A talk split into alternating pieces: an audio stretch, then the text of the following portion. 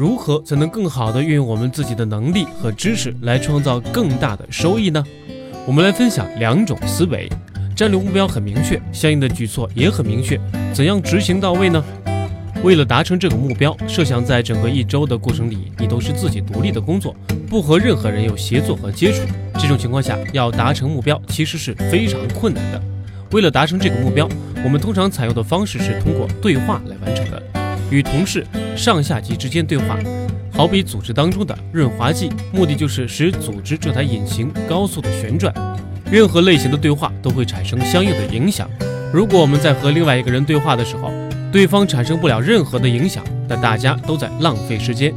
通常情况下，组织内部看到的只有两种类型的对话，其中一种是教练型的对话，另外一种是其他类型的对话。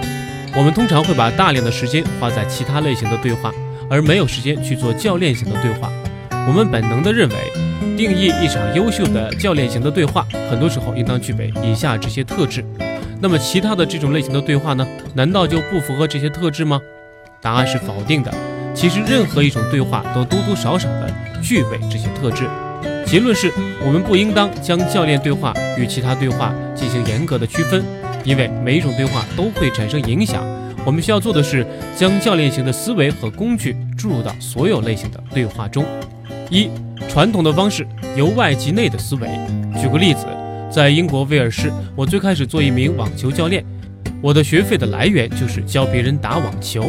因为花太多的时间去教别人打网球，所以中途辍学了。之后把教网球做了一个主要的收入来源。最开始我在教练其他人网球的时候，我用的都是大家熟知的一贯性的思维，可以用公式来表达：绩效等于能力加知识。这种惯性的思维假设是，想要改善绩效的结果，我们需要的即是找一个比你专业的人来给你灌输更多你还不懂的知识。我们将这种方式称之为由外而内的教练模式。很多家长把自己的孩子送去学习课外知识，其实我们的意识中总是认为我们总是需要给孩子更多的知识。曾经有一位母亲要求我对她的女儿进行一对一的教学，教她怎样打网球。我们为什么进行一对一的培训呢？她的答复是：女儿非常的害羞，并且肢体的协调能力不强，所以我就想去看看这个女孩是不是真像她妈妈描述的那样。结果印证了这位母亲的描述，这个小女孩可以将网球挥到你能想象的各种地方，当然，除了能打到球的地方。当时我判断这个小女孩不具备打网球的基本知识和能力，因此我决定帮她增进网球的知识。我用尽可能简洁的语言去教她怎样打网球，比如教她怎样去握拍，怎样站立，以及如何击球。在前六次的教练课程中，我故意将球往小孩的拍子上扔。他最好的成绩是在一组球当中击中了五次，我当时觉得他的能力实在太差了。在第七次教练的过程中，我做了一些运动心理学方面的调研。有一次，我尝试一些不同的方式，我要求小女孩在球落地的时候大声喊出“落地”，当球碰到球拍的时候大出喊声“击球”。我告诉小女孩，忘记之前我教她的所有东西，只要做到我上面说的要求就可以了。让人意外的结果发生了。在第一次的尝试中，小女孩在一组球中击中了五十三次，所以这是我教授网球经验的这么多年里见的最大的一次突破。小女孩的母亲看到这样的成绩，兴奋的直接从椅子上跌落，而我对这样的结果却感到气愤，因为我不知道是什么原因导致了小女孩的绩效结果之间的天壤之别，而且我不知道怎样将这种方法复制。二，一套全新的方式，由内及外的思维。我非常希望取得在其他领域绩效上的突破。在这之后，区别于传统教练式的模式，我转变了一种新的思维，可以用公式表示为绩效等于能力减干扰因素。我正是通过这种方式来最大程度的激发小女孩现有的潜能。在体育界，即使有教练，如果运动员的绩效如果不理想的话，结果就是教练会被辞退。在商业组织中，即便有教练，但是员工的绩效不理想，结果是员工被辞退。如果说员工面临这种被炒的风险，作为管理者或者教练，需要承担什么样的责任呢？我们如何定义自己是不是优秀的管理者呢？或者是优秀的教练呢？人们是否会因为你为他们创造的不同而去邀请你作为他们的教练和管理者呢？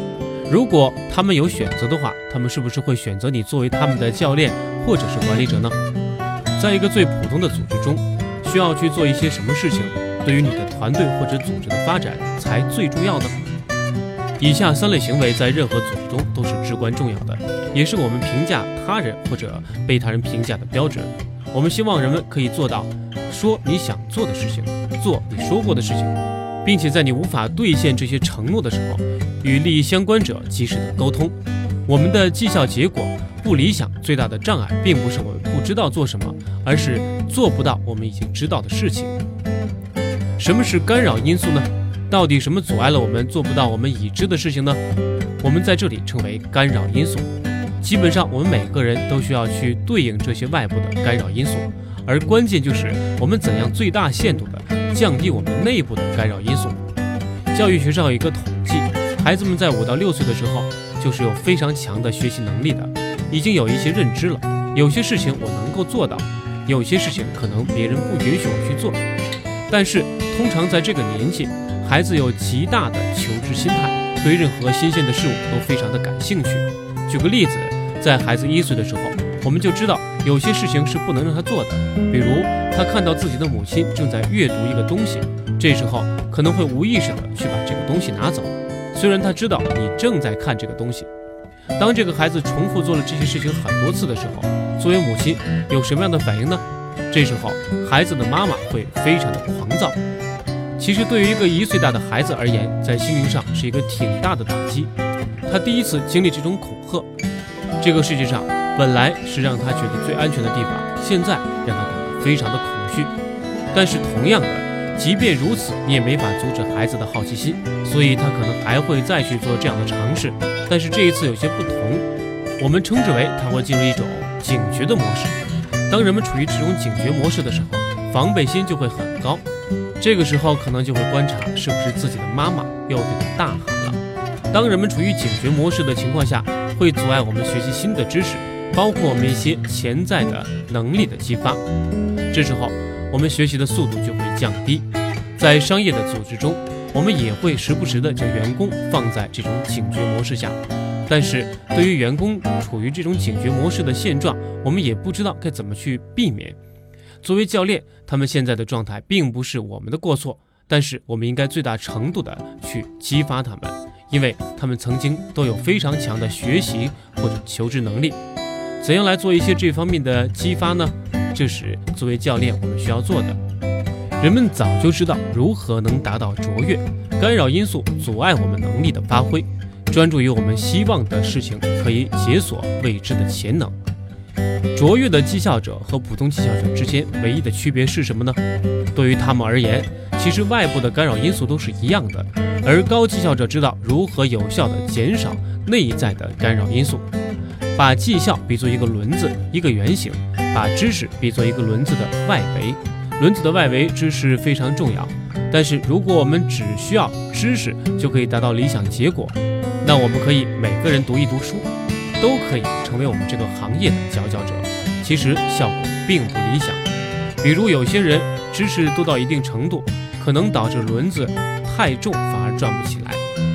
有知识非常重要，但更重要的是怎么通过摆脱这些干扰因素，来帮助你最大程度的运用这些知识，从而帮助你把绩效转动起来。除了知识以外，还有三项内在的核心驱动因素是影响绩效的。第一个元素是信念，信念是我们对自身及他人能不能做好一件事情的坚定的信心。通常非常优秀的教练，他非常坚信你能去做某些事情。即使你可能自己对自己都没有信心，但是教练会对你非常有信心。第二个是热情，热情就是对于我们做某件事情的一些激情和动力。第三个是专注，专注其实就是我们对某件事物的聚焦程度。这三个元素之间相互影响。当我们对某一件事情专注的时候，它自然而然的为我们创造我们对于这事情的信念。当我们对这件事情产生了自己的信念的时候，我们自然会对这件事情有热情。如果他们之间的方向是正确的，就可以加速我们学习的速度，并最终达到我们想要的目标。如果方向相反，可能对于我们的学习速度，包括我们的运用知识的能力，都会是一种递减的作用。作为教练，我们一定要对于我们看到和我们要做的事情抱坚信态度。如果我们没有信念，那可能产缺乏安全感。对一件事情没有热情的时候，我们会变得非常的冷漠，没有专注，事情就变化不定。所以有个很重要的点就是，我们很多时候应该去选择专注于我们希望去达成的结果。对于我们选择性的专注这个事物，就选择本身而言，对于我们达成所希望的结果起到了至关重要的作用。作为人怎么去专注，通过专注去达成结果。所以大家知道绩效伦理的三个方面的因素。包括轮子里面的 K，其实都是非常重要的。而专注是撬动整个绩效轮转动最关键的部分，是我们对某件事情注意力或者聚焦的程度。Grow 模型，Grow 模型根本的目标是帮助我们最大程度的聚焦需要专注的事物。而另一方面，Grow 模型是帮助我们去规划决策的工具。我们会针对现状和目标制定相应的解决方案，再回到我们的目标上。然后我们会从解决方案中选出最适合的方式进一步推进。所以，Grow 模型应用在我们的生活的方方面面都有体现。如果想达到一个结果，你必须改变自身或者他人的行为。但是，你要去改变自身和他人行为的前提是你要先改变自己的决策方向。所以，Grow 模型的作用就是帮助我们加速整个做决定过程中的效果。有三类常见的教练辅导场景是我们在工作中经常会遇到的：一、确认及反馈型的教练辅导，这类教练场景在我们工作中出现的频率最高。比如跟进和确认被辅导者的任务进程或承诺推进的事项。二、突破困境型教练辅导，在这个对话中，我们通常是帮助对方突破现在所面临的一个困境，帮助他们寻找更完美的解决方案。三、达成共识型的教练辅导，在这类对话过程中，我们更多的时候需要去和被辅导者达成辅导目标的共识。假设学钢琴每天八小时，我只教你知识，但是我从来不给你机会去演练，就没有人选择去把孩子送到我这来学钢琴了。所以练习是非常重要的，因为我们能从练习过程中重复训练，并且得到一些及时的反馈。所以我们在商业组织中经常看到大家去参加八小时的培训，但是培训之后并没有给大家及时的反馈和足够的时间去演练。通过 Grow 模型，我们可以帮助员工进行演练，包括练习他们在任何其他培训中学到的知识和能力。Grow 模型会帮助我们改善决策，继续推进正确的行为，达成理想的结果。